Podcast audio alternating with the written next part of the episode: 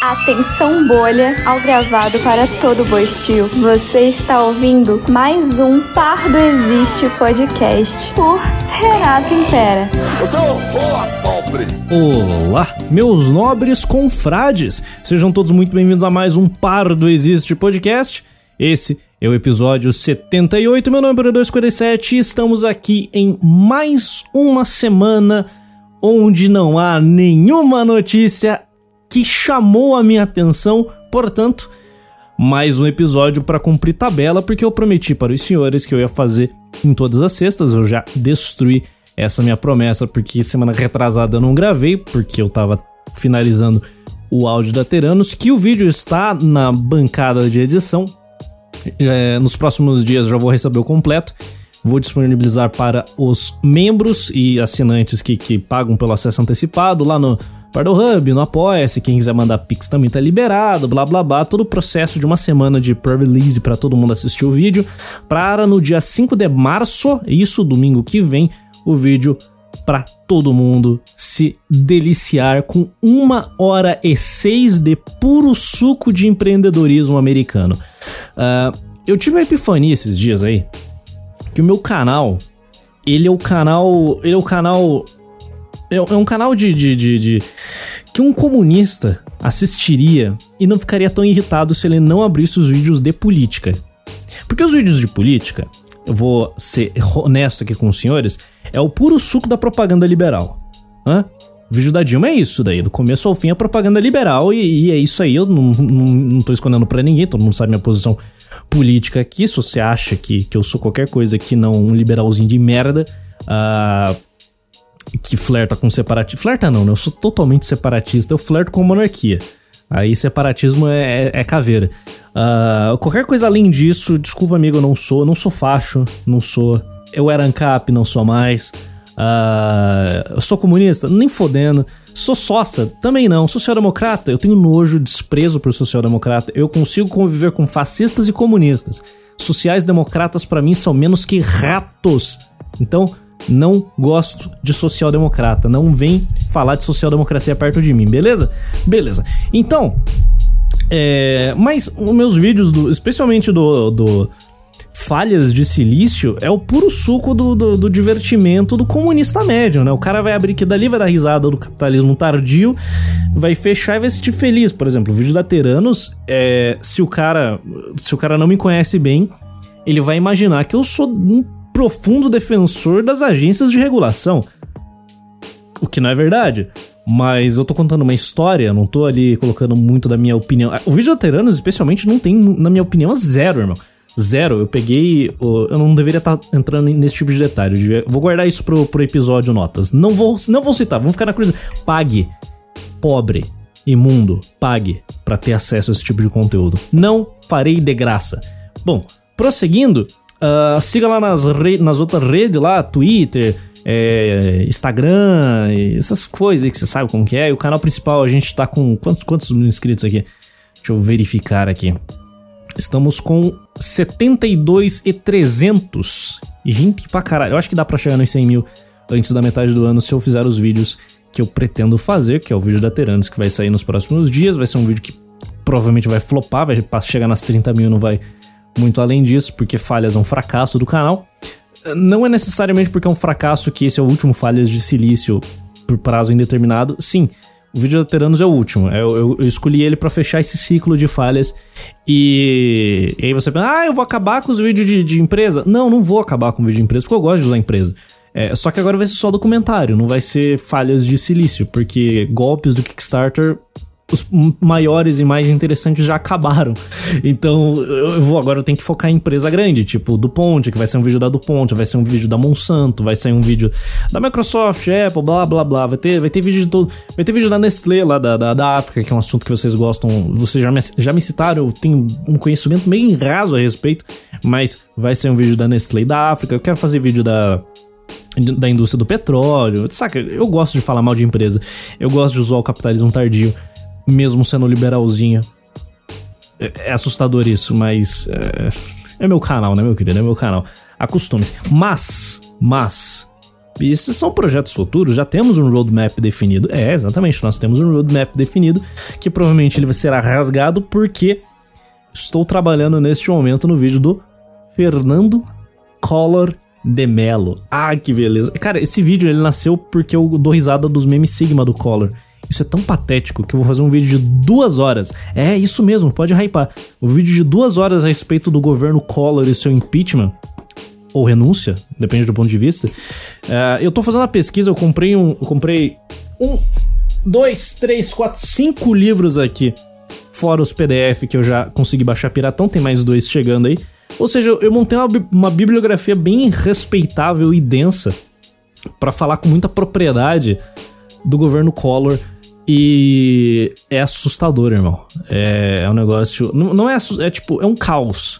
É um caos. E como esse, esse, esse vídeo do Collor aqui, ele tem um gap geracional grotesco e tecnológico também. Os meus pais, eles já eram adultos durante o governo Collor. A minha mãe votou no Collor porque ele, é, nas palavras da minha mãe, votou porque ele era bonito. a minha mãe e praticamente todas as mulheres de sua geração votaram no Collor porque ele era bonito. Uh, mas a geração dos meus pais, que eram pobres pra caralho, eles acompanharam o Collor daquele jeito. Ah, confisco, sabe que eu confisco. Ah, o Collor caiu, soube que o Collor caiu. Mas saca, sem profundidade.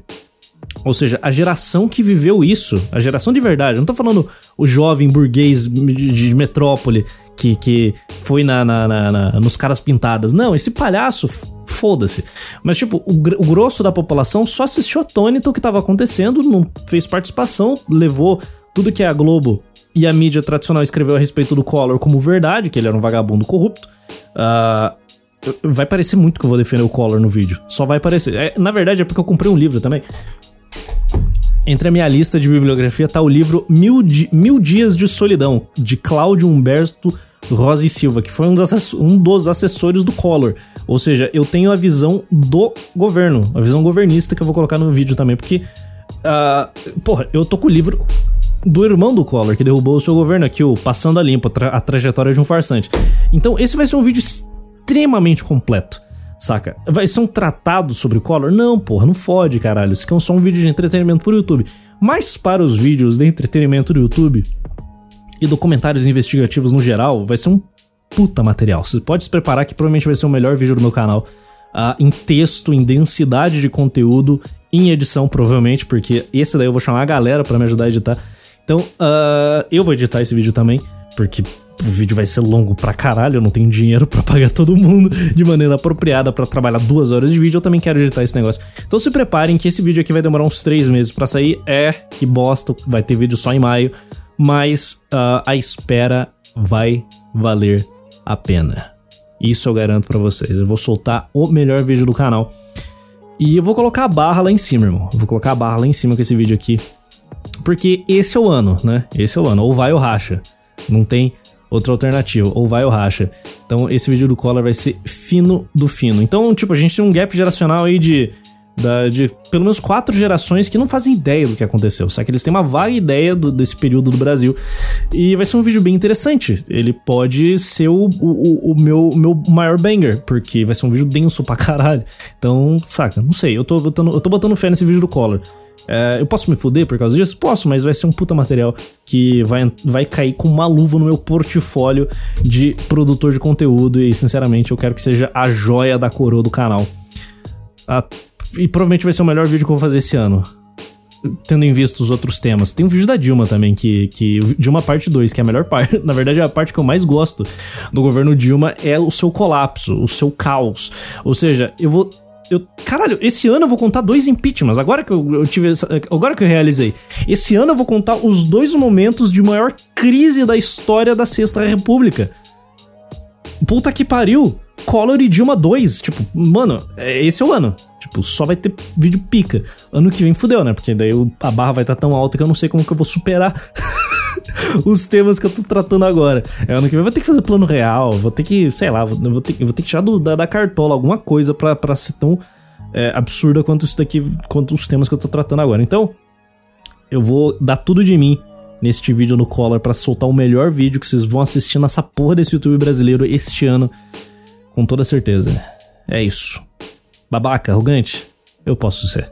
Eu posso ser. Com o que eu tô fazendo, eu posso ser. Então, rapazes, vamos para a primeira notícia do dia? É, e que beleza? Às 9h53, a primeira notícia, eu vou começar a anotar. Pra... Mentira, não vou anotar não. Primeira notícia do dia, recomendação de não sei de quem, porque eu deveria tá, dar creche pra todo mundo que recomenda a notícia. Veja. Brasileiros terão visto automático em Portugal. É! Brasileiro vai ter visto automático em Portugal. Que conveniente, né? Que momento maravilhoso para receber esse presente do, do, dos Tuga, né? autorização de residência imediata cobre imigrantes do Brasil e de nações africanas de língua portuguesa. Os brasileiros e cidadãos de nações africanas da comunidade de países de língua portuguesa, a Commonwealth portuguesa. Mentira, não é isso daí. Uh, terão autorização de residência em Portugal de forma automática informou o governo português por meio da agência Lusa no último domingo 19. Ah, eu, no dia que saiu essa, essa, fizeram esse anúncio aí no começo dessa semana, eu vi tanto tweet de português desesperado com essa, com essa informação. Aí você pergunta, por que, que eles estão desesperados? Por que, meu querido? Aqui, ó. Com duração de um ano, a nova medida permitirá que um total de 150 mil repito, 150 mil imigrantes. Irmão, 150 mil pessoas num país de 10,3 milhões. É. É gente pra caralho. É muita gente. É muita gente. Irmão, é, é, Cara, 150 mil pessoas, irmão. Você tem noção do que são 150 mil pessoas num país de 10 milhões? Puta que pariu. Vamos lá. Cara, uh, é terra arrasada. Sinceramente, o que o governo português acabou de fazer é terra arrasada, porque isso daqui não tem volta. Ah, é um ano. Tá bom, claro que essas pessoas vão voltar para casa depois de um ano. Confia. Então, isso daqui, sinceramente, se eu fosse português, eu estaria completamente desesperado e puto com o governo para passar uma lei estúpida dessa. Mas também, né, direita portuguesa, é, a culpa é de vocês, né? A culpa é de vocês que não têm filhos. Por que, por que esse tipo de medida acontece? Porque a população local não faz filho, caralho. Ah, e quando nasce, quando esse, esse, o gajo cresce, sabe pra onde ele vai? Vai para Luxemburgo, vai pra Alemanha, vai pra, pra França, sai, da, sai de Portugal para ter uma vida melhor. Então Portugal ele tem. Ele, ele, ele está apresentando um gap geracional também brutal, que criança e velho, só tem isso em Portugal. Pessoas em idade, idade produtiva, tipo. Filho da puta, favelado de merda, seu arrombado. É. Desculpe. é, vai tomar no cu esses caras que colocam a coiote na CG, mano. Vai se fuder. É, o que acontece? O, o português que ele é qualificado, ele vai embora. Ele vai para um país melhor, porque Portugal é, a Portugal é literalmente a favela da Europa, um lixo, é o esgoto da Europa. Amigos portugueses, desculpe, eu só tô constatando fatos aqui. Eu moro no Bostil, eu tenho referência de merda, vocês são men menos merda que nós. Mas comparado aos seus, aos seus primos europeus, é só bosta, são os pior deles. Então, nossa, a, a, composição de frase aqui, o, meu, o nível, o, o, meu domínio da língua tá, tá, tá, sensacional nas últimas semanas. Eu tô enlouquecendo, irmão. Uh, bom, aí tem esse gap geracional, tipo, todo mundo que presta indo embora, aí, porra, tem que compensar com imigrante. A Alemanha faz isso, o Canadá faz isso, Portugal tá fazendo fazer isso também. E no longo prazo isso é bom? Não, é péssimo, é terrível. Portugal vai morrer. Portugal tá suicidando. A taxa de natalidade de Portugal, se eu não me engano, tá abaixo de, de 1,9, né? 1.40, mano. Puta que pariu, velho. Vocês têm 1.40, mano. 1.40. Como que vocês querem que não enche o país de imigrante? Com 1.40. Rapaz, ó, vai lá. Inscritos portugueses, os três que estão aí ouvindo. Quantos anos você tem? Você tem filho? Se você tem 20 anos e não tem filho, a culpa é sua. Então não reclama, não vai me reclamar que tá cheio de brasileiro macaco fazendo merda no teu país. Fechou? Não vai, não vem me reclamar. Se você tem 20 anos, não tá casado e não tem filho, a culpa é sua, meu querido. A culpa é toda sua e só vai ficar pior. Só vai ficar pior. Mas vamos lá, vamos continuar. Deixa eu recuperar a matéria aqui. Com a duração de um ano, a nova medida permitirá que um total de 150 mil imigrantes, mil imigrantes, cara, que desesperador, possam regularizar suas situações. Além de abrir espaço para novos pedidos de residência, o documento exige que apenas o requerente esteja empregado ou prestando serviço no país com carteira assinada. A facilidade na concessão está prevista no Acordo de Mobilidade entre os Estados-membros da Comunidade dos Países de, de Língua Portuguesa, CLP de 2022. Peraí, peraí, peraí, peraí. Pera, isso daqui não vai sair aqui no Brasil também, né? Eles não vão abrir fronteira pra, pra, pra galera da África, né? Né? Ai, caralho. Ah, velho, puta que pariu. Não! Para, mano! Ah, velho! Não! Ai, caralho! Tô vendo a bosta. Puta que pariu, mano. Já basta os caras do Haiti da Venezuela nesta merda. Puta que pariu, velho. Caralho, mais mão de obra barata nessa porra desse país. Como se já não tivesse pra caralho, né? Caralho, como se o Brasil já não tivesse um surplus de, de mão de obra não qualificada. A gente quer mais, né? Quer mais ainda. Puta que pariu. Cara, é o fato de que. Não, não existe esse conceito. Ah, o brasileiro não quer fazer essa função. O brasileiro faz, irmão. O brasileiro faz. O Brasil é pobre. Não precisa mais de imigrante aqui. Caralho. Provavelmente vai abrir fronteira pra essa galera. Que bosta. Aspas. A fim de dar cumprimento a essa disposição, é necessário aprovar o modelo para o documento em referência, bem como definir as taxas devidas pelo procedimento de emissão em forma do documento. O texto também prevê uma taxa de 15 euros pela emissão digital do certificado de autorização de residência. Todo o processo é conduzido online, segundo a agência Lusa. A regulamentação assinada pelo ministro da Administração Interna do país, José Luiz Carneiro, é parte do plano de reestruturação do Serviço de Estrangeiros e Fronteiras de Portugal. O governo pretende finalizar esse processo até o fim de março para desburocratizar a obtenção de documentos, que atualmente pode demorar anos, e evitar que imigrantes fiquem à margem da sociedade. Ai, cara, que catástrofe, hein, rapazes? Que que catástrofe, rapazes. Meu Deus do céu, mano. Vocês estão. Vocês estão fodidos, hein, rapaziada? E a gente também, né? Mas um pouco menos. A gente já tá. O que é um peido pra quem tá cagado, né? Que preocupação idiota que eu tenho? Ai, cheio de imigrante no Brasil. Nossa, grande bosta. Como se o Brasil não estivesse completamente debilitado. Uh... Bom, Uh, aí, beleza, né? Agora você pensa o seguinte: agora os brasileirinhos que estão ouvindo essa, essa, essa, incrível notícia do governo português aqui, aqui do canal, eu sei que todo mundo quer ir embora dessa bosta. Eu também quero. Vou para Portugal? Não. Vou explicar.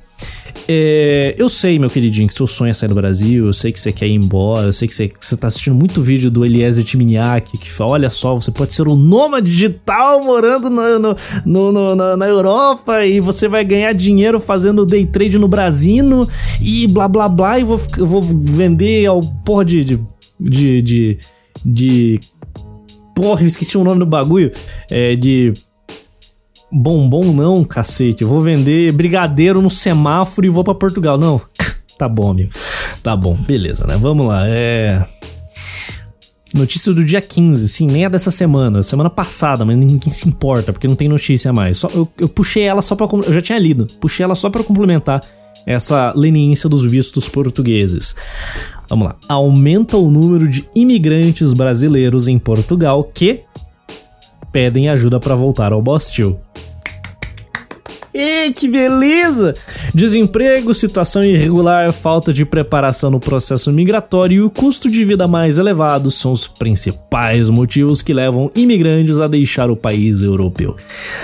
Ah, o brasileirinho, idiota, iletrado, burro, vai lá, assiste meia dúzia de videozinho de digital influência canalha que só faz vídeo para entupir o cu de dinheiro. Olha só a realidade portuguesa aqui, porra. Em, em, três meses lavando o carro, eu já tenho uma casa, um, um auto e olha só, eu, faço eu compro Nutella em euro.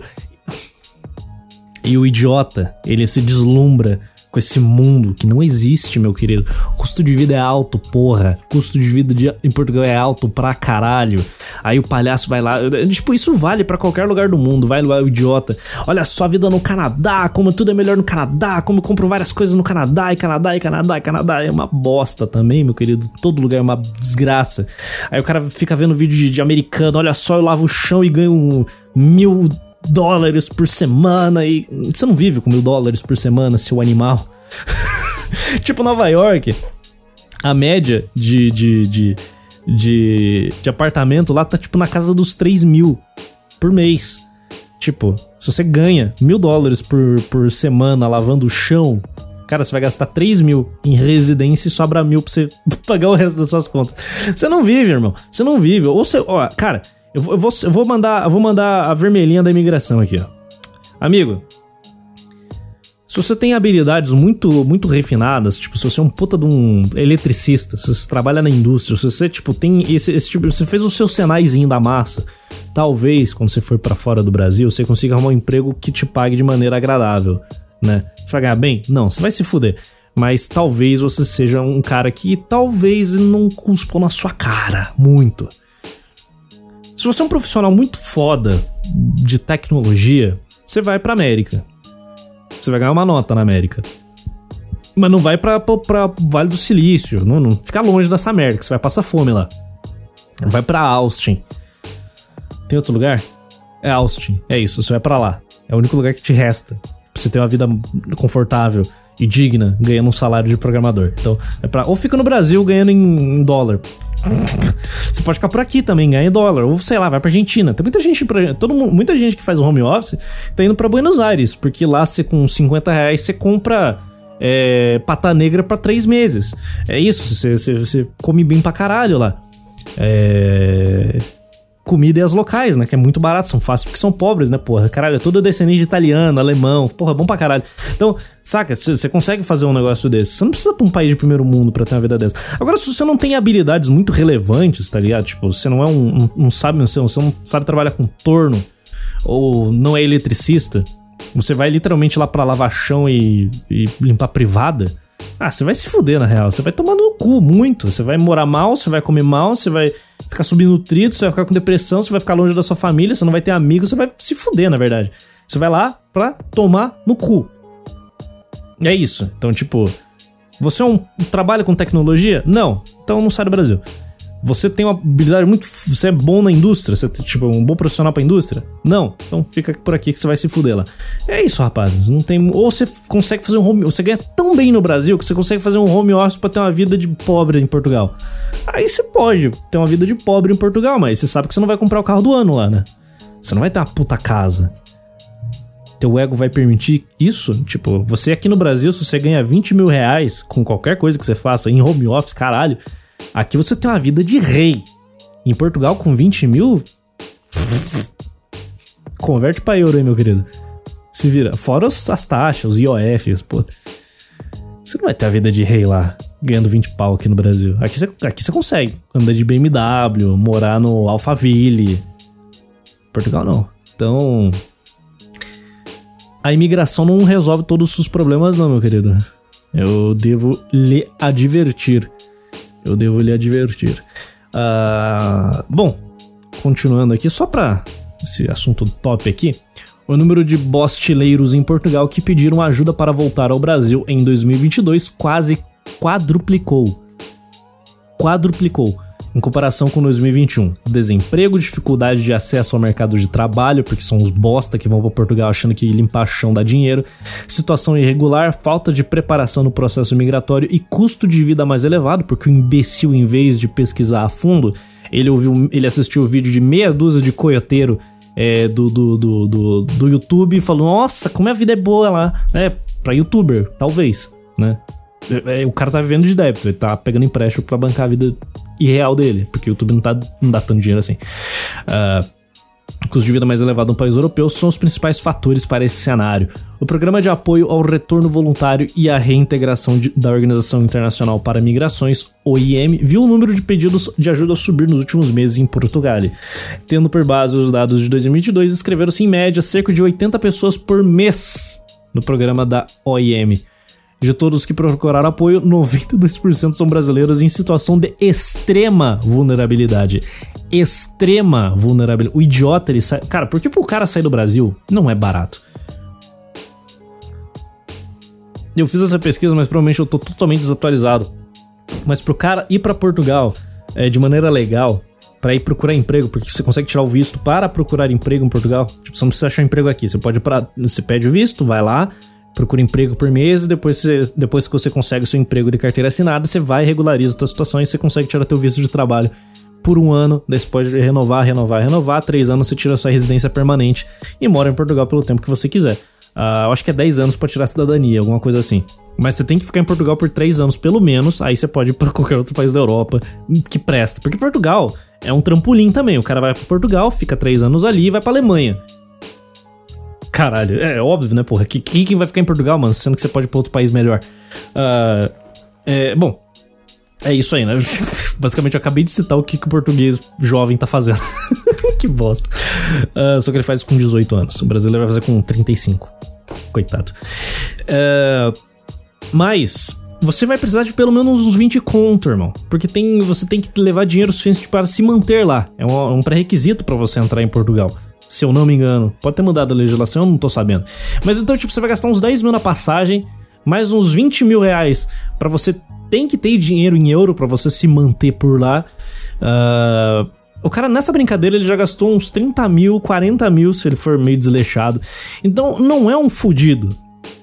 Não é um cara que tá ganhando salário mínimo no Brasil. É um cara que ganha bem. Ele tá se planejando há meses para ir embora do, do Brasil para ir para Portugal para lavar chão.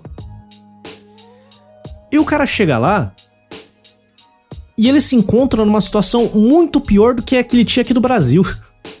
Cara, puta que pariu, velho. É, é impressionante o nível de de, de, de, de, de, de, de descolamento da realidade da rapaziada que quer sair do Brasil, cara é assustador, mano. É assustador. Parece. Tipo, são pessoas mais velhas do que eu. Pessoas de 25, 30, 40 anos. Tipo, tendo pensamentos de adolescente. Tendo atitude de adolescente fazendo bosta. Coisas que eles não poderiam, poderiam evitar. Cara, eu não saio dessa porra desse país ainda porque eu conheço todas essas dificuldades. Mas eu poderia ter saído já do jeito. Existem caminhos mais fáceis de você pular fora daqui. Mas não, os caras vão e se forem. Por isso que existe a SETI, né? Que eles não patrocinam mais. Mas é caro a consultoria deles, não é barato, é mil dólares lá. Dólares. Dólares. Mil dólares a consultoria dos caras, mas eles te dão os caminhos. Né? Você não vai se fuder. Saca? Eles vão te mandar a real, você tá pagando por isso. Uh, aí o cara continua aqui. Entrevista à RFI, Vasco Malta, chefe da missão da OIM em Portugal, explica que a situação é preocupante e uma das razões para esse cenário alarmante é a pouca informação sobre a realidade portuguesa porque youtuber não vende realidade, ele vende a ilusão. Além de um planejamento deficiente antes de deixar o país de origem, vulgo Brasil. Aspas, esse fluxo mais recente mostra uma falta de preparação e informação insuficiente neste processo que acaba por conduzir a situações verdadeiramente complexas do ponto de vista social em Portugal, aponta o chefe da OIM no país. A verdade também é que existe muita desinformação nas redes sociais que acaba por potenciar a decisão de migrar para Portugal tendo por base apenas essas fontes e não a informação oficial. Aspas, por vezes as pessoas podem até trazer economias, mas quando precisam enfrentar a difícil realidade do mercado imobiliário ou o próprio aumento do custo de vida, por exemplo, essa verba de emergência acaba por ser consumida muito rapidamente. Porque você vai levar dinheiro, dinheiro ruim, que é o real, que é um lixo, para um, um país de moeda forte, que é o euro, Cara, você tá fudido, irmão. Custo, o mercado imobiliário português ele está inflacionado além da compreensão. O português não consegue comprar uma casa. O português não consegue pagar o aluguel direito. Ele precisa se mudar, principalmente aqueles que moram em metrópoles, ele precisa, ele precisa se mudar constantemente. Você acha mesmo que o Tupiniquim, chegando com dinheiro merda, com dinheiro de Monopoly, em Portugal vai conseguir se sustentar por quanto tempo? morando no Porto. Nossa, uh, não vai, meu querido, não vai. Ele vai se fuder. Vulnerabilidade dos brasileiros. O aumento significativo dos, de pedidos de ajuda mostra uma situação caótica. Parecida com a vivida no ano de 2020, ano da eclosão da, pan, da fraudemia do Coronga-19 aspas, no geral registrou-se um aumento no número de pedidos de apoio de 2020, 21 para 2022. Falamos de 288 casos em 2021 para 1051 em 2022, contabiliza Malta. Ele aponta que a, ainda que 103 retornaram ao Brasil com a ajuda do dispositivo em 2021 contra 394 em 2022. Aí aqui, o Brasil continua sendo a comunidade mais representativa no total desses pedidos de ajuda para voltar ao país de origem. Ele já representa 82% dos beneficiários do programa em 2021 e 2022, chegaram a 92%. Malta explica que 53% dos que pedem esse tipo de ajuda são colheres e que 30% do total volta para o Bostil no mesmo ano em que chegou em Portugal. Outros 37% permanecem no, no país europeu por pelo menos um ano antes de solicitar o apoio para retornar aspas, na maior parte dos casos, cerca de 91% estava em situação irregular, ressaltou o chefe da OIM em Portugal, Nayara Silva Ribeiro, 41 anos. Não é uma menina de 19, é uma senhora de 41 anos fazendo bosta. Fazendo bosta. 41 anos uma pessoa de 41 anos não tem o direito de errar. Tem agravante. Ela de Ipatinga, Minas Gerais.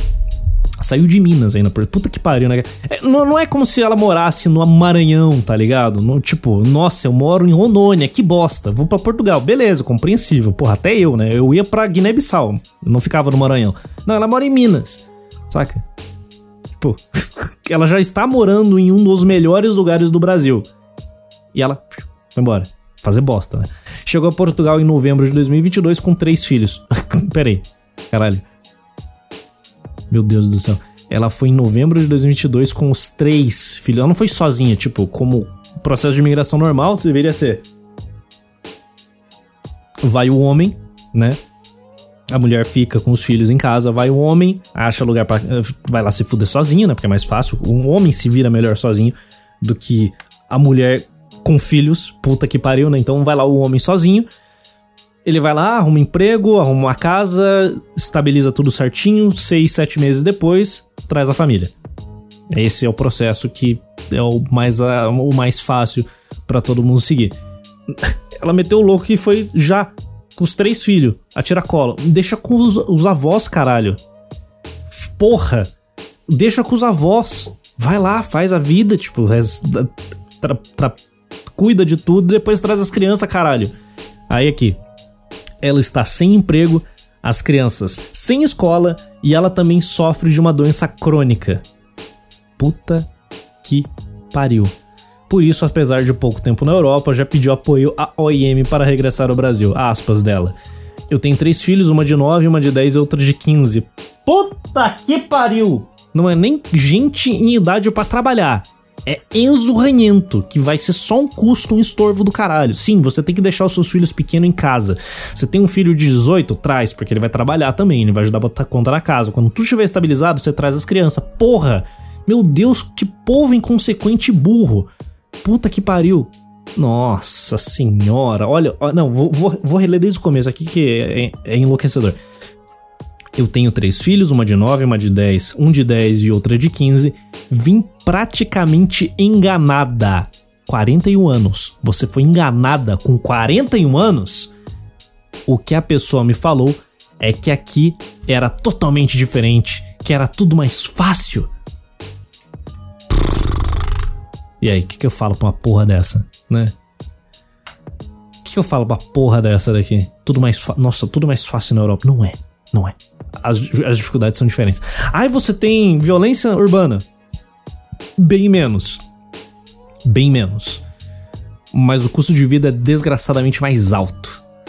Cara, por exemplo, sei lá, eu, se eu sair agora de Curitiba, que é impossível, sair de Curitiba para ir para São Paulo, eu vou, já vou tomar um choque de realidade brutal, que tudo é duas vezes mais caro. Duas ou três vezes mais caro.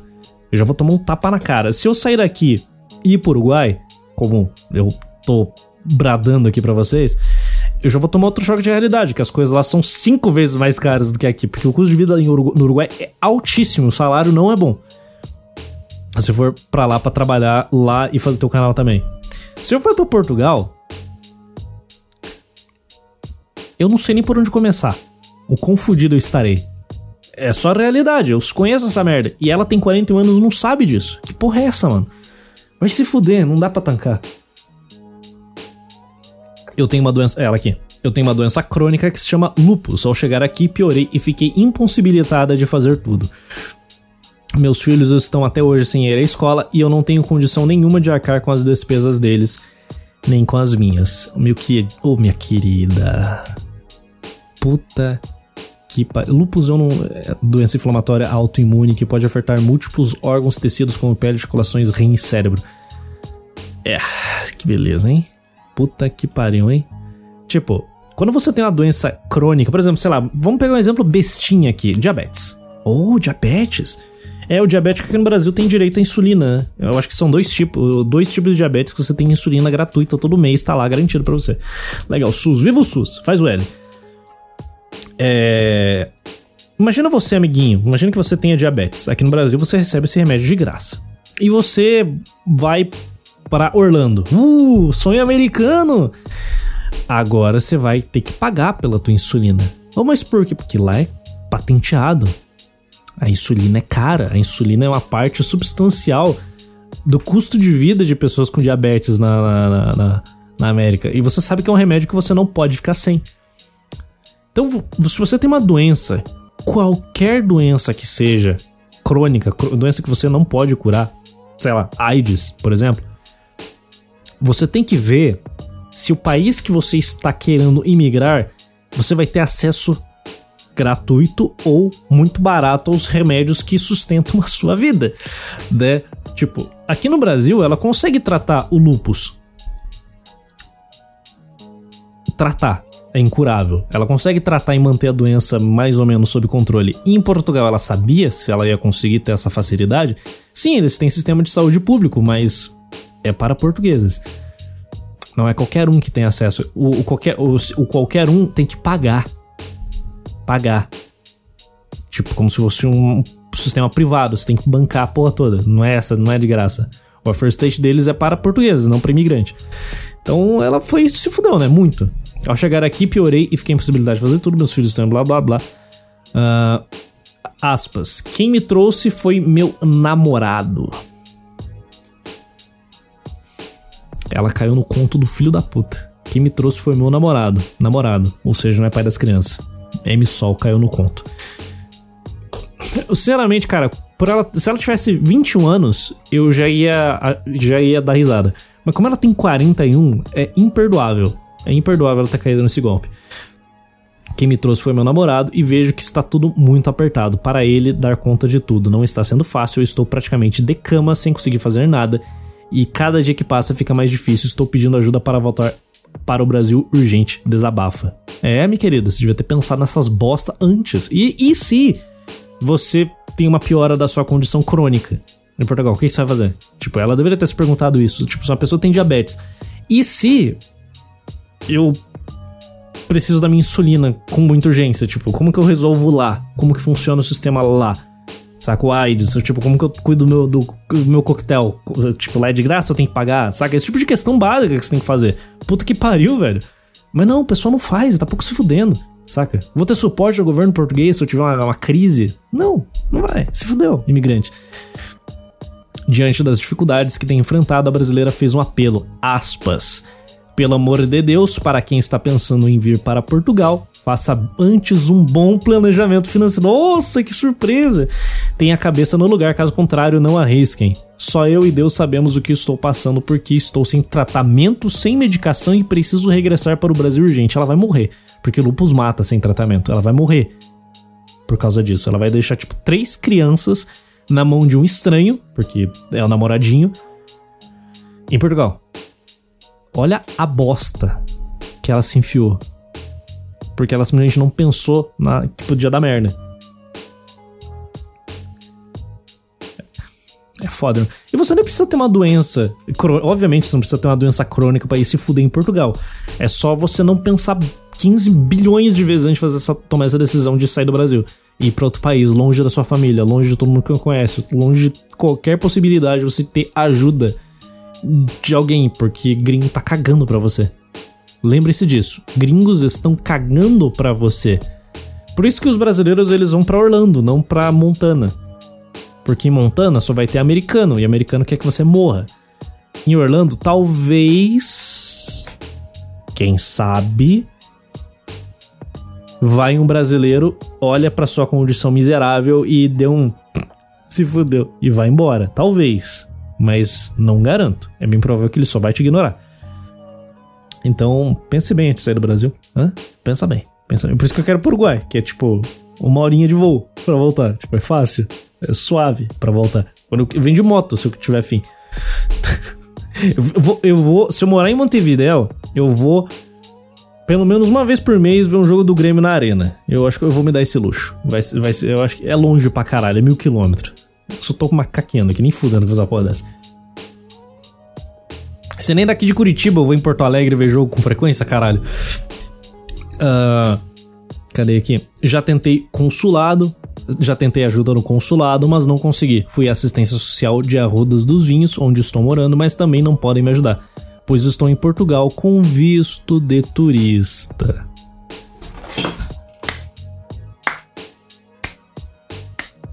Puta que pariu!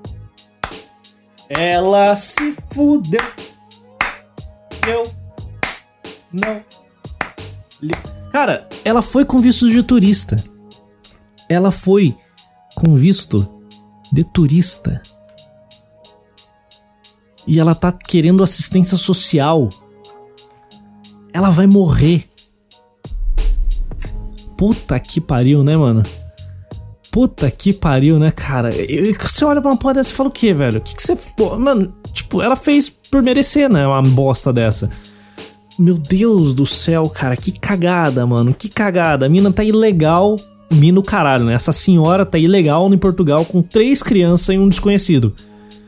Puta que pariu. Vamos lá. Uh, agora estou à espera do OIM só depois de 90 dias no país que poderão avaliar a minha situação. Explica redes sociais e empregos caindo do céu.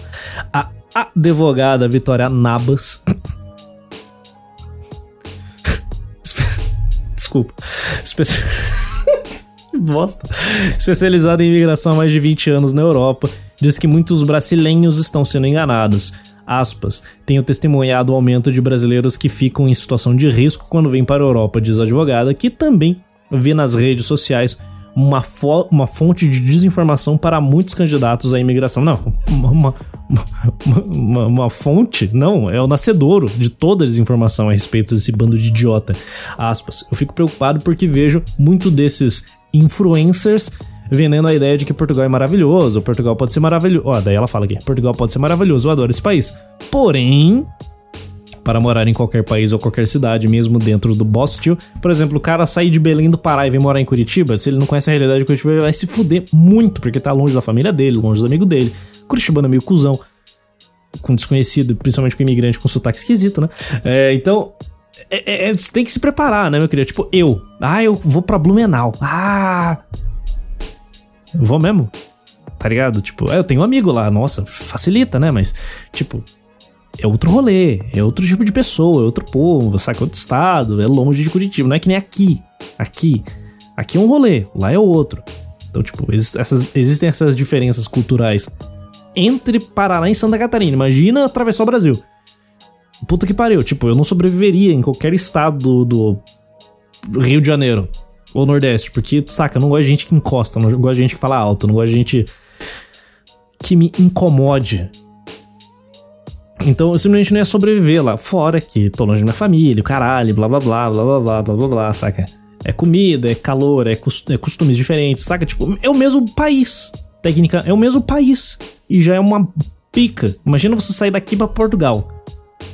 É foda. Então, meu querido, toma cuidado. Porém, para morar em qualquer país ou qualquer cidade, mesmo dentro do nosso próprio país, temos que fazer um planejamento. E essas pessoas estão indo para o exterior sem fazer qualquer planejamento. Acredito que ao chegar em Portugal vai ter emprego caindo do céu, acomodação fácil, encontrarão escola sem nenhuma dificuldade para os filhos, a, a adaptação será simples.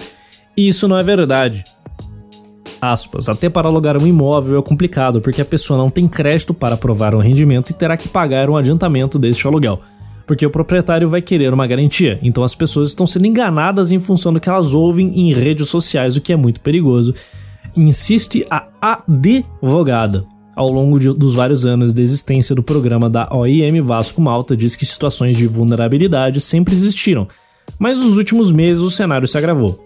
Aspas, o que temos assistido são pessoas ou que estão sem abrigo, ou que são vítimas de violência doméstica, ou de tráfico de pessoas, e que infelizmente estão numa situação limite, disse o responsável da missão da OIM em Portugal. A organização procura garantir que os imigrantes que necessitem e queiram regressar voluntariamente ao seu país de origem possam fazê-lo de forma digna e segura. Temos analisado nesses últimos meses que, no que diz respeito ao retorno, são situações de, uma, de maior e extrema vulnerabilidade, pessoas que são inclusive vítimas de redes fictícias e pagam uma determinada quantia para alguém para dar adiantamento aos seus processos e infelizmente essas entidades acabam por ficar com dinheiro e desaparecem. É isso, né? É isso, né, meu querido?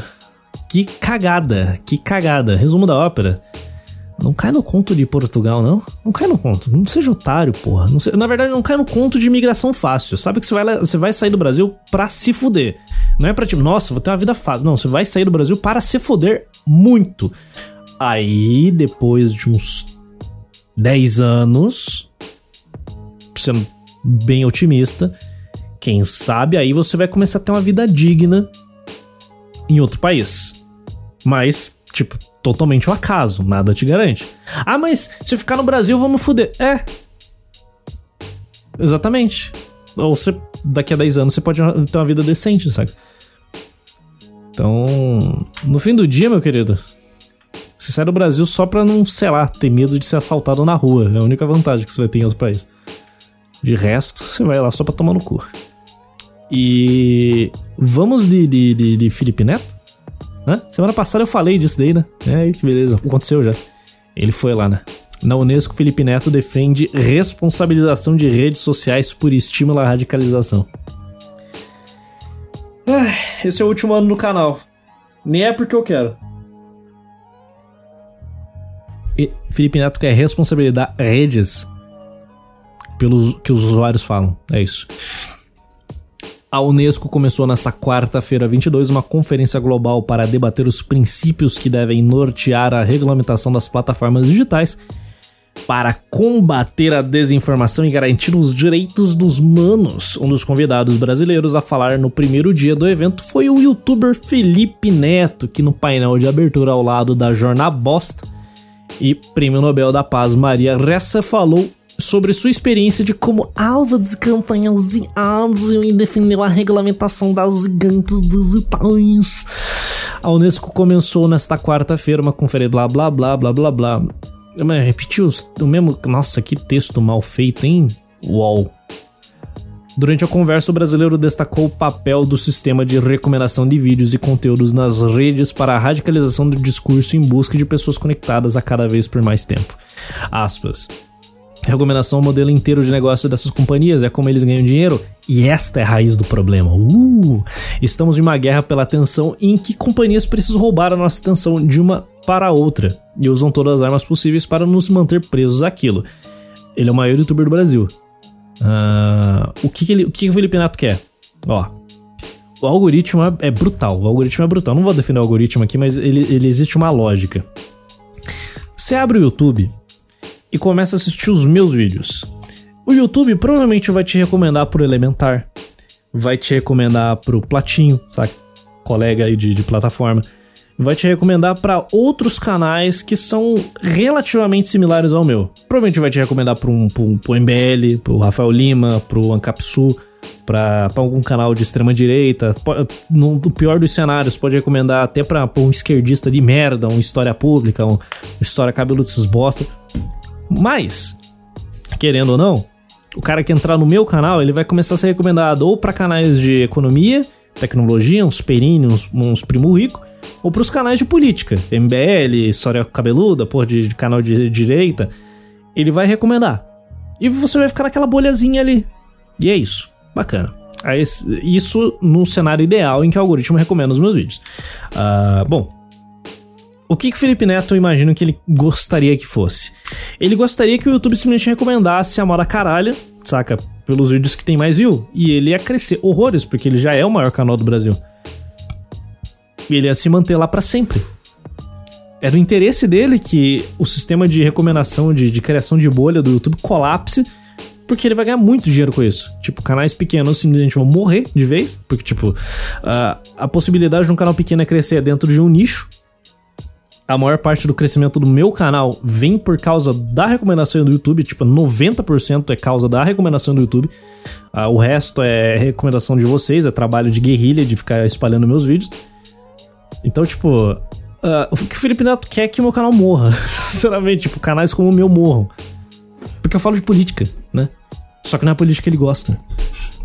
Então, eu vou rodar. O sonho dele é que eu acabe rodando. Isso que o meu canal é super soft. Aí ele, ele foi aplaudido por toda a sala ao dizer que as gigantes digitais como Meta e YouTube devem passar a participar ativamente nessa busca pela melhora do ambiente digital. Ah!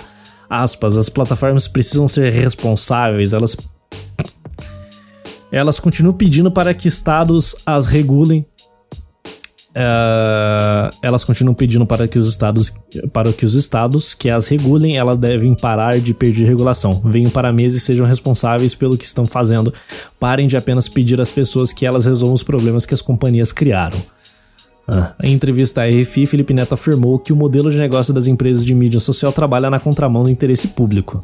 O que é o interesse público?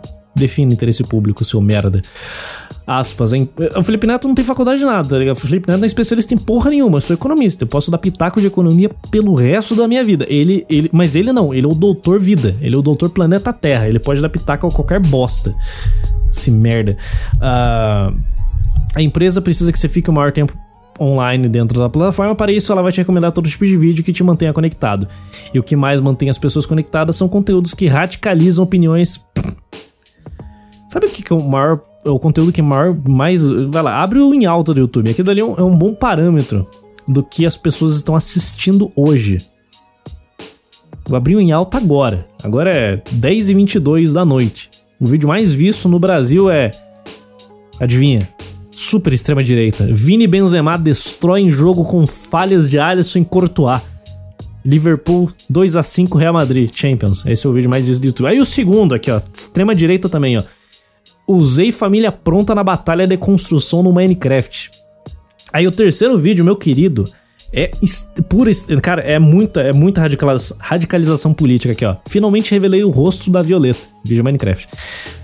Aí, mano, aí o quarto vídeo aqui também segue na mesma seara aqui, mano. É quase Hitler. Tá aqui, ó. Eu zerei e platinei 100% um jogo sobre fezes, Mud Heights.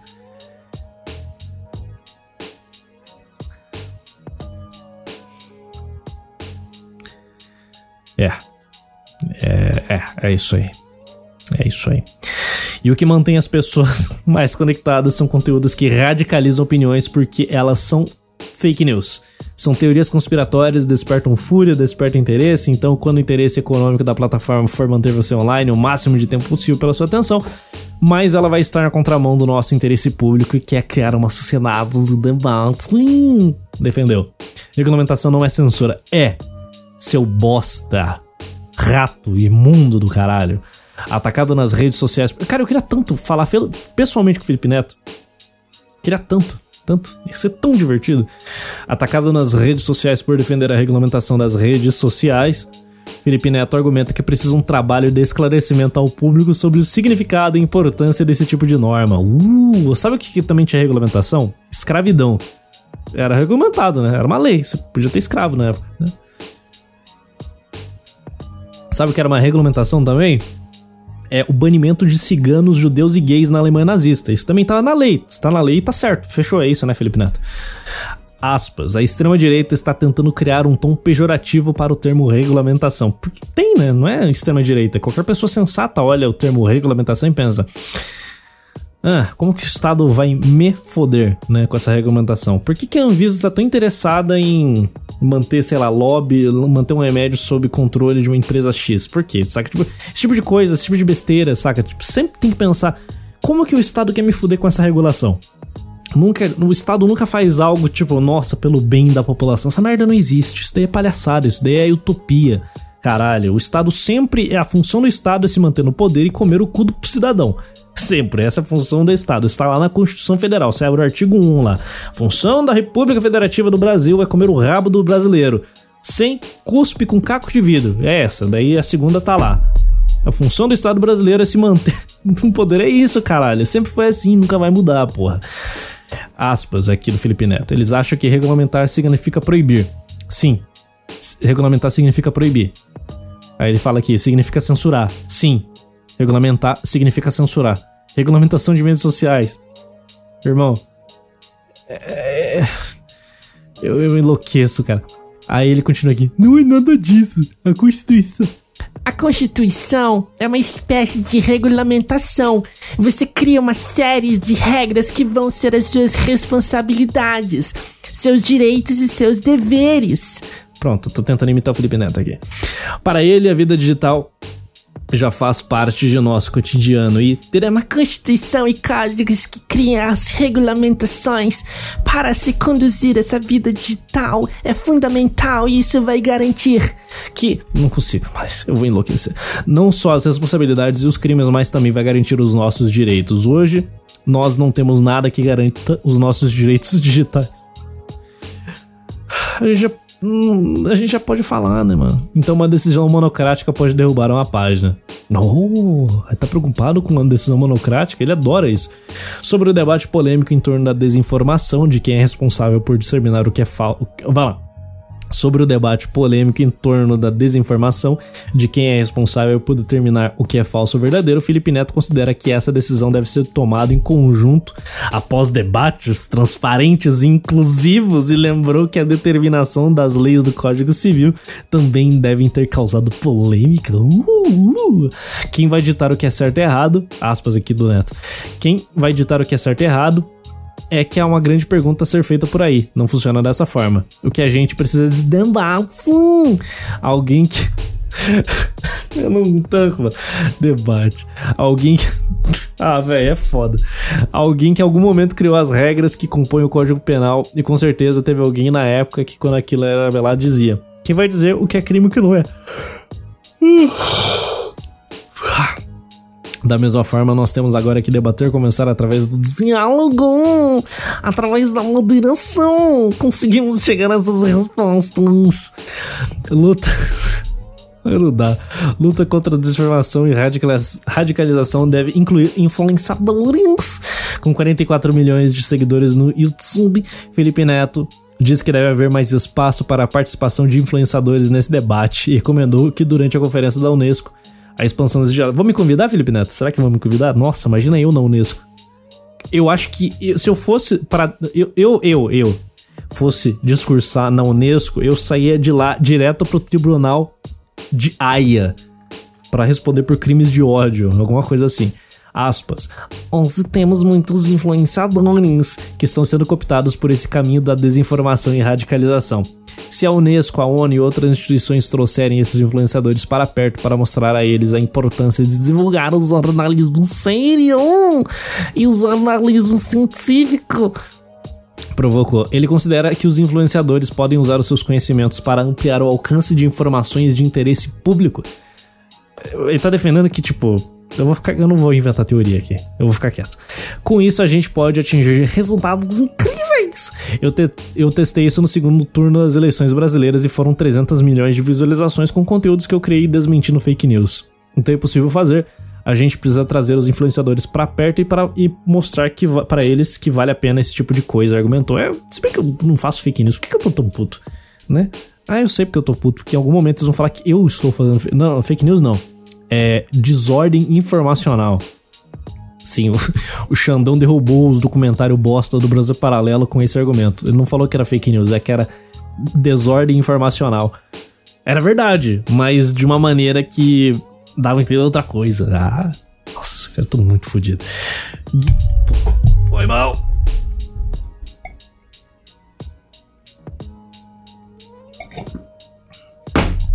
Ah. Guia de diretrizes deve ser publicado pela Unesco ainda esse ano. Até quinta-feira 23, mais de 4 mil participantes vão discutir que tipo de regulamentação pode ser aplicada às redes sociais para proteger a democracia, os direitos dos humanos, sem afetar a liberdade de expressão dos cidadãos. Uh. Então é o seguinte, ó. Uh, eu tenho uma sugestão aqui super revolucionária. É, vamos pegar a primeira emenda da Constituição Americana e torná-lo universal? O que, que vocês acham? Olha, que ideia disruptiva. Nossa, imagina. Chega pra China e fala: China, vem cá. Uh, eu, Unesco, aqui, ó, nós temos uma proposta. Você vai passar a seguinte lei aqui, ó. A primeira emenda americana aqui, que o Estado não pode censurar ninguém. Bora passar? Aí o Xing Chong vai na Nihao. Pronto, daí passamos na China. Né? Vamos, fazer isso daí, vamos fazer esse trabalho unido pela liberdade de expressão, hã? Não? Não querem isso? Ah, vocês querem acabar com a primeira emenda da Constituição Americana? Ah, entendi o que vocês querem. Saquei. Vocês querem controlar a narrativa. Só isso que vocês querem. Vocês querem controlar a narrativa. E nada mais. O esboço de um guia de princípios globais para a regulamentação do ambiente digital está sendo discutido. Sabe o que é engraçado? vou contar uma piada pra vocês aqui.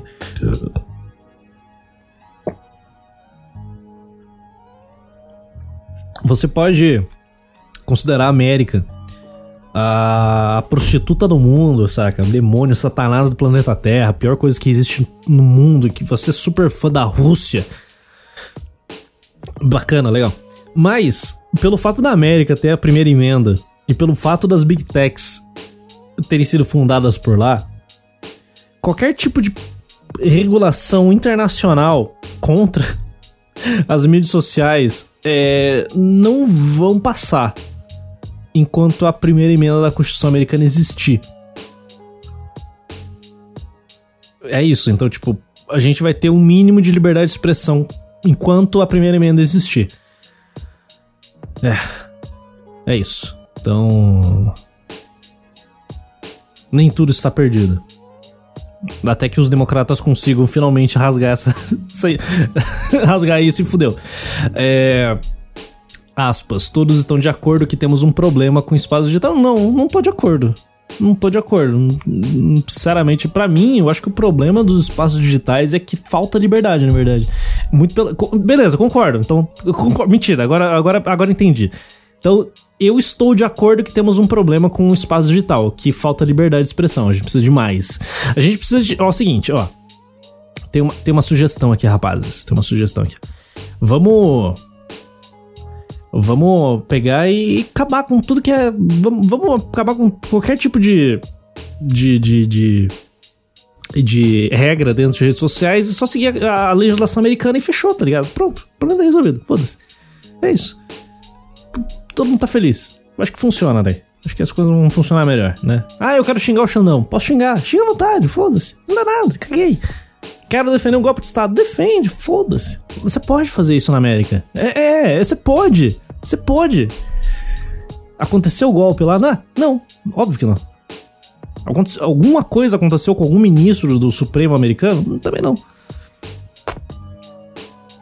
Nada. Acontece porra nenhuma. É.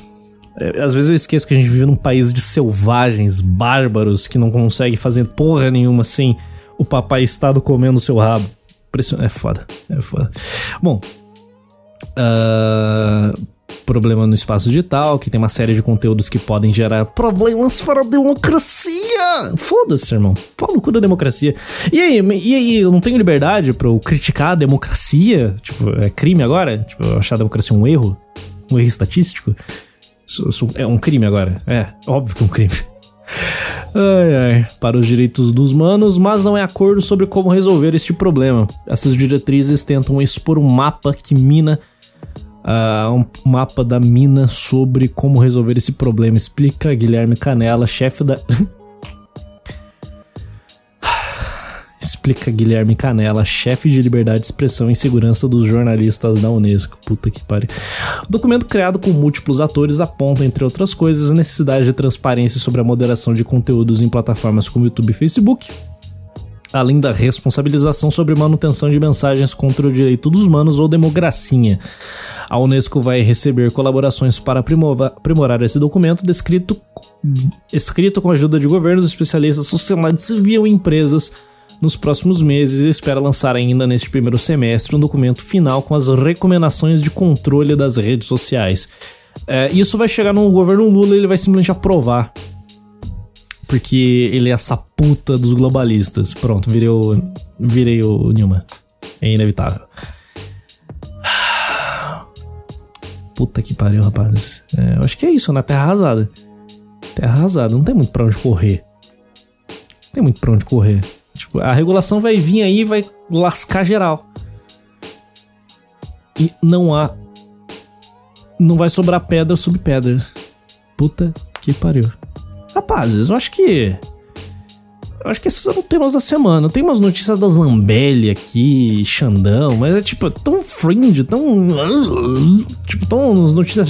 Tipo, Liguei e mandei e-mail. Carla Zambelli ao procurar Alexandre de Moraes com receio de ser presa. Tipo, nossa, Zambelli arregou. Quem esperava isso? Quem esperava que a Carla Zambelli ia dar pra trás e abandonar o Bolsonaro? Ah, foda-se, foda essa merda aqui. Deputada federal também relatou ter medo de ser acordada às 6 horas da manhã com a Polícia Federal batendo na porta. Daqui a seis meses tá isso acontecendo. A deputada federal Carla Zambelli, a espanhola, afirmou ter procurado o ministro do Supremo Tribunal Federal, Xandão, por ter a expectativa de ser presa pela Polícia Federal, aliada do ex-presidente Jair Bolsonaro, a parlamentar é um dos investigados pela Corte e pelo Supremo Tribunal por contestar o resultado das eleições presidenciais de 2022. Liguei e mandei um e-mail. Alguns dias depois, minha rede foi devolvida. Pode ter sido um gesto, estou à disposição dele para conversar, porque ele vai ser um alvo do PT daqui a pouco. O PT não vai contestar é, indicar somente, não vai se contentar em indicar somente dois ministros que vão se aposentar, relatou em entrevista à Folha de São Paulo nesta quinta-feira ao comentar a reportagem do Metrópolis. No dia 16 de fevereiro, o jornal publicou uma matéria alegando que a deputada procurou o gabinete de Moraes para fazer contato com a intenção de distensionar a relação entre o legislativo e o TSE. Em outra ocasi ocasião, ela já havia pedido impeachment do ministro. Os perfis de Zambelli nas redes sociais foram suspensos após uma ordem do TSE em 1 de novembro do ano passado, que determinou a suspensão das contas da parlamentar nas redes após ela dizer que as eleições vencidas por Lula foram fraudadas e por apoiar o bloqueio de rodovias por bolsonaristas e defender uma intervenção militar. Em 6 de fevereiro desse ano, a nova decisão do ministro determinava a reativação das contas dos perfis da parlamentar no Facebook, Twitter, Instagram, YouTube, Telegram, TikTok, Getter, WhatsApp e LinkedIn.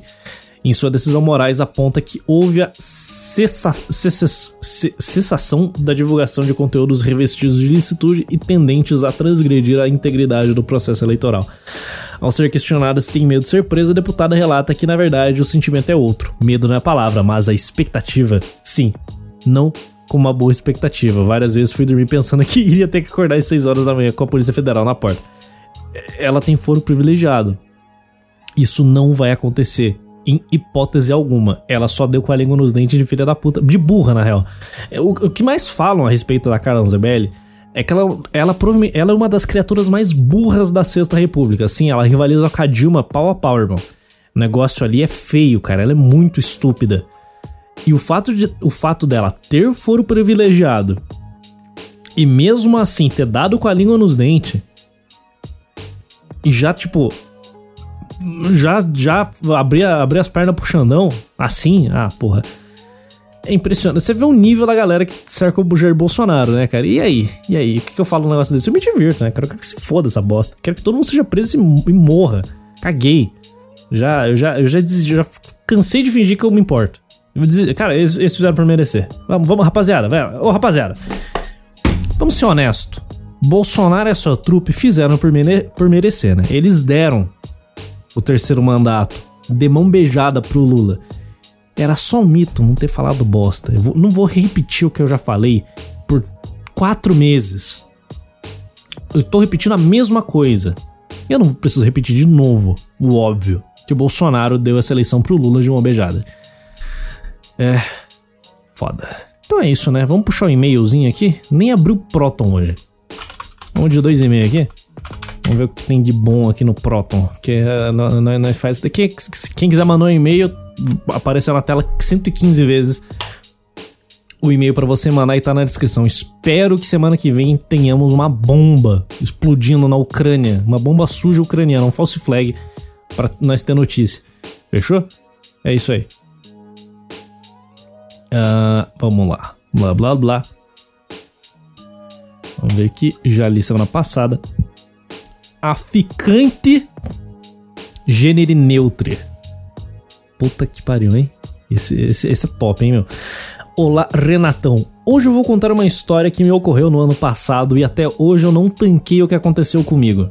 Não sei se é karma ou era do ca... ou a era do Kaliuga.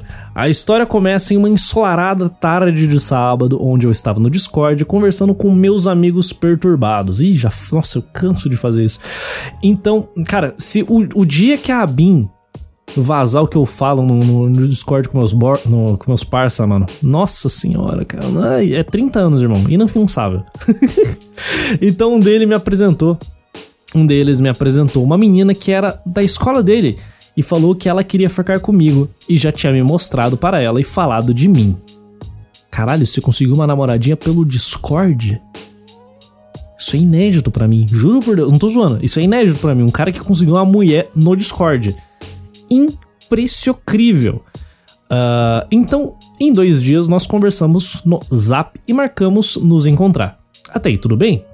Mas vamos descrever essa donzela. Opa, essa é a melhor parte. Ela era uma parda de cabelo médio cacheado e pintado de roxo. Até eu pensei, vou lá, que dá pra aguentar. Na, cara, a descrição tá boa, mano. A pardinha de cabelo médio, saca aquele cabelo no, no, na altura do pescoço, pintado de roxo. Suave, não, não é uma boa descrição. Ela era gorda, porra. O principal, cara, pra um homem descrever uma donzela, começa pelo peso, depois você vai pro resto. Olha lá. Ela era magra, parda, cabelo curto, roxo. Beleza. Ótima descrição. Tá, mas se quiser adicionar detalhes e o caralho, não precisa ir muito além disso. Mas o peso é essencial. então eu vou tratar que ela era magrinha, vamos lá. Então no dia nós encontramos no local marcado e lá a gente ficou. E na hora que ela foi me beijar, ela lambeu meu queixo.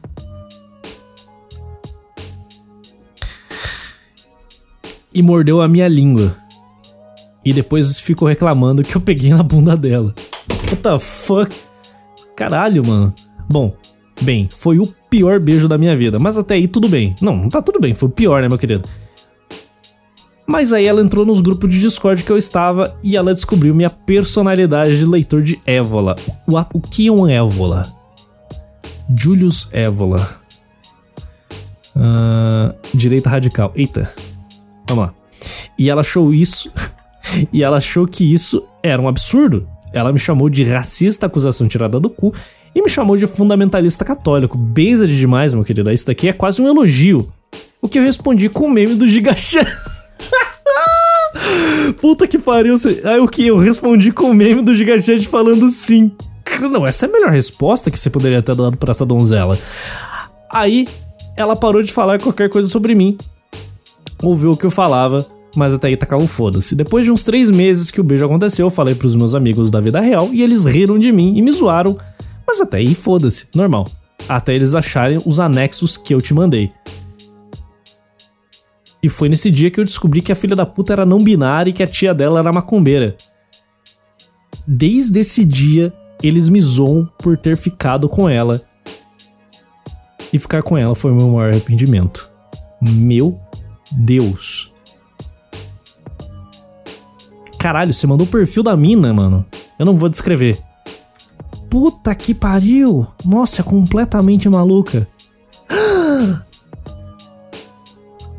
Meu Deus! Ela escreveu um texto seu?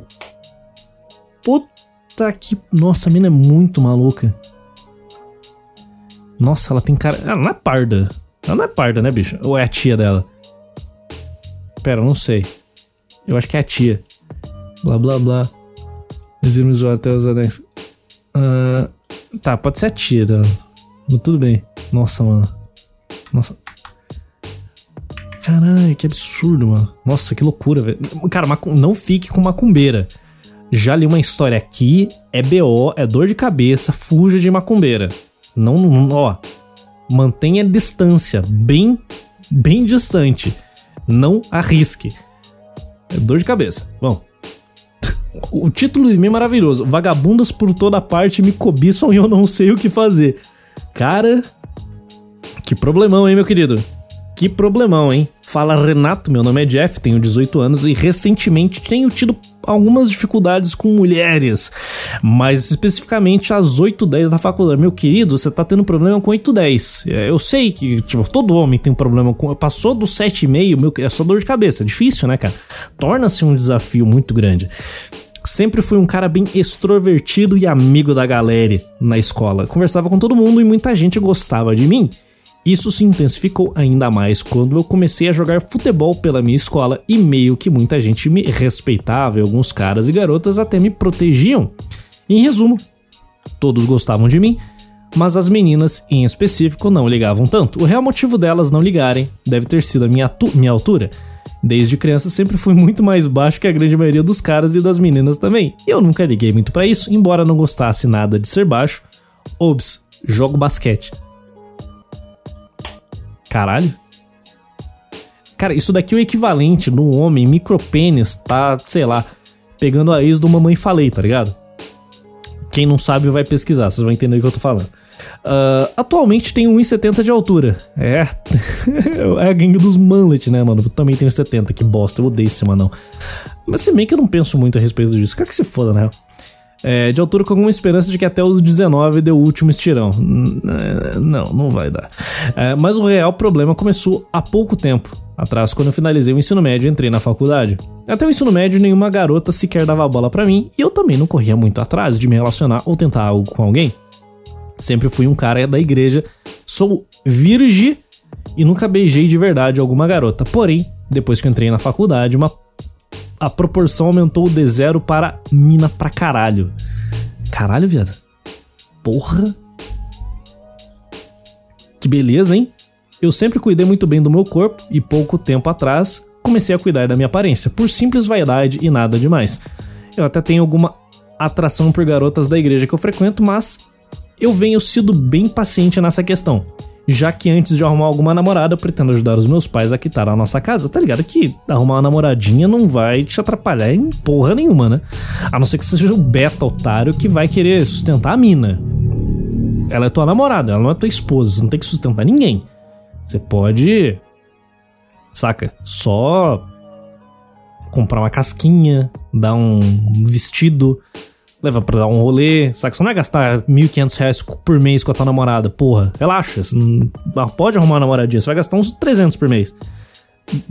Isso você e ela, né? Tipo, dando rolê junto e ela ajudando a pagar também. Então, porra, relaxa, você não vai falir por causa disso. Então, isso é uma questão aqui que você não precisa se preocupar, não. Mas, na mas a faculdade é uma desgraça. A todo momento, alguma vagabunda fica puxando meu saco, dando em cima de mim ou enchendo o saco.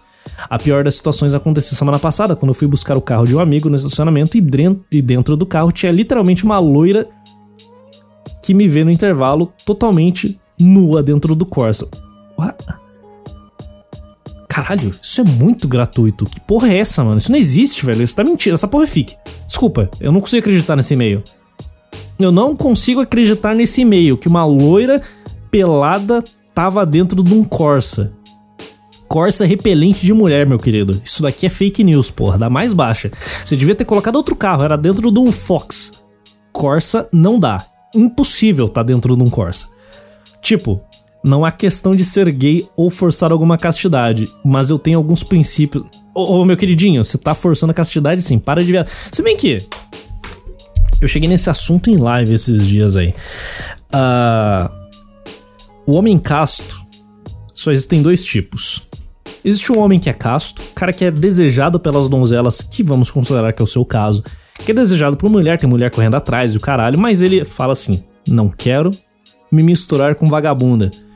E existe o cara que fala que é casto, mas mulher nenhuma quer dar pra ele. Então, tipo, ele simplesmente se retirou do mercado sexual porque ele tem zero interesse. Para esse cara é fácil ele pagar de casto, porque ninguém quer ele, ninguém quer dar pra ele. Então, tipo, é isso, é a mesma teoria do Miguel, tá ligado? O, que, o, o Miguel de verdade nem sabe que, é, que existe filosofia Miguel.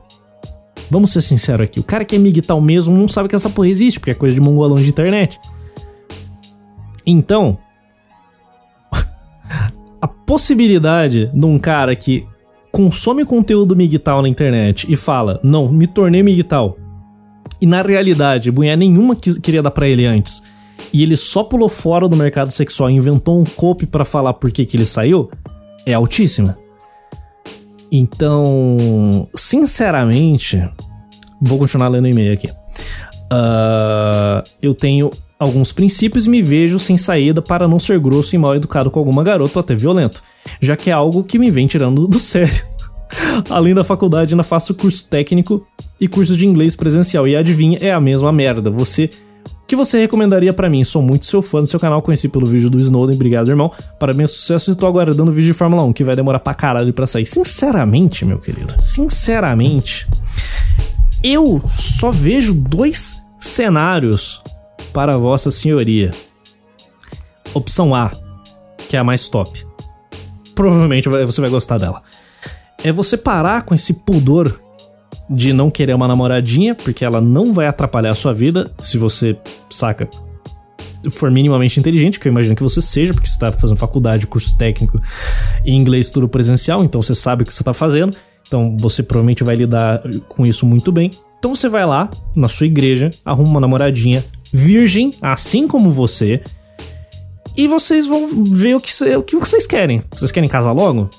Então, beleza. Se quiserem casar logo, porque eu imagino que você é virgem e tem, tem medo de arrumar namorado porque você quer namorar e casar, tipo, logo em seguida, tipo, dois meses depois, porque para isso que serve o casamento quando você tá dentro da igreja. É, é namoro dentro da igreja, você namora para casar. Então, provavelmente é essa a sua preocupação, por isso que você não quer arrumar uma namorada. Uh, mas você pode entrar num acordo de arrumar uma namorada e meter um pecado aí, foda-se. Sabe que eu não sei. Então você vê o que você quer. Arruma uma namoradinha ou fica esperando. Ela, ela, ela também vai querer esperar, provavelmente, um ano até vocês dois terem uma casinha, blá blá blá, blá blá blá. Até você já vai estar tá velho pra caralho. Você vai estar tá com 19, né? Uh, então, sei lá, se, se, você tem a opção de arrumar uma namorada e meter uma, uma aliança na tua mão e, virar o, o, o, repelente de mulher na tua faculdade, porque as meninas vão começar a olhar e ah, tá, tá namorando já a quantidade de mina que vai correr atrás de você vai diminuir bastante por você estar namorando. Tem as malucas que quer foder teu relacionamento? Óbvio que tem, mas porra, se você tá até agora virgem, com um monte de mina atrás de você, eh, você não vai quebrar os seus votos. Bom, você tem essa opção. A opção B é parar de ser um fresco e pular de cabeça na putaria até enjoar. É isso que você pode fazer também, né? Você pode ser, aproveitar enquanto as minas estão correndo atrás de você e, e, gastar todos os seus hormônios de um adolescente de 18 anos. E ser muito feliz por 3 anos, depois você arruma uma minazinha virgem de igreja e casa com ela. É o melhor de dois mundos, meu querido. Esse é o conselho, porque. você tá numa posição muito privilegiada para poder escolher essas duas opções, esses dois caminhos. Veja o que é melhor para você e segue o baile. E sinceramente, esses são os dois conselhos que eu posso dar para você. Arruma uma namorada de igreja e fique esperando dois ou três, quatro anos aí até casar com ela. Obviamente, vocês vão, provavelmente vão se manter virgens durante todo esse período. A não ser que você queira muito, porque é geralmente isso que acontece. O cara quer muito uh, praticar o coito e a mina cede. Aí case com ela, né? Mas provavelmente você pode manter a castidade por quatro anos e se casar depois de se formar e comprar sua casa e ter uma vida lindinha por 20, 40 anos e 50 anos e morrer junto, velhos, uh, que é o ideal. Ou você aproveita quatro anos de putaria, depois você se forma, arruma uma esposa e siga sua vida de adulto. Esses são os meus dois conselhos. E me mande um e-mail respondendo o que, que você fez que eu estou curioso. Vou demorar três meses para ler, mas pode mandar aí que eu vou. Eu já até favoritei o teu e-mail aqui para quando cair aqui eu receber primeiro e dar prioridade. Fechou? Fechou. Então é isso aí, rapaziada. É, eu dei os piores conselhos do mundo. Provavelmente o moleque vai, vai virar o Shed com depressão daqui a três anos. Mas. é vida, né? É vida, rapaziada. Forte abraço até semana que vem. Fui.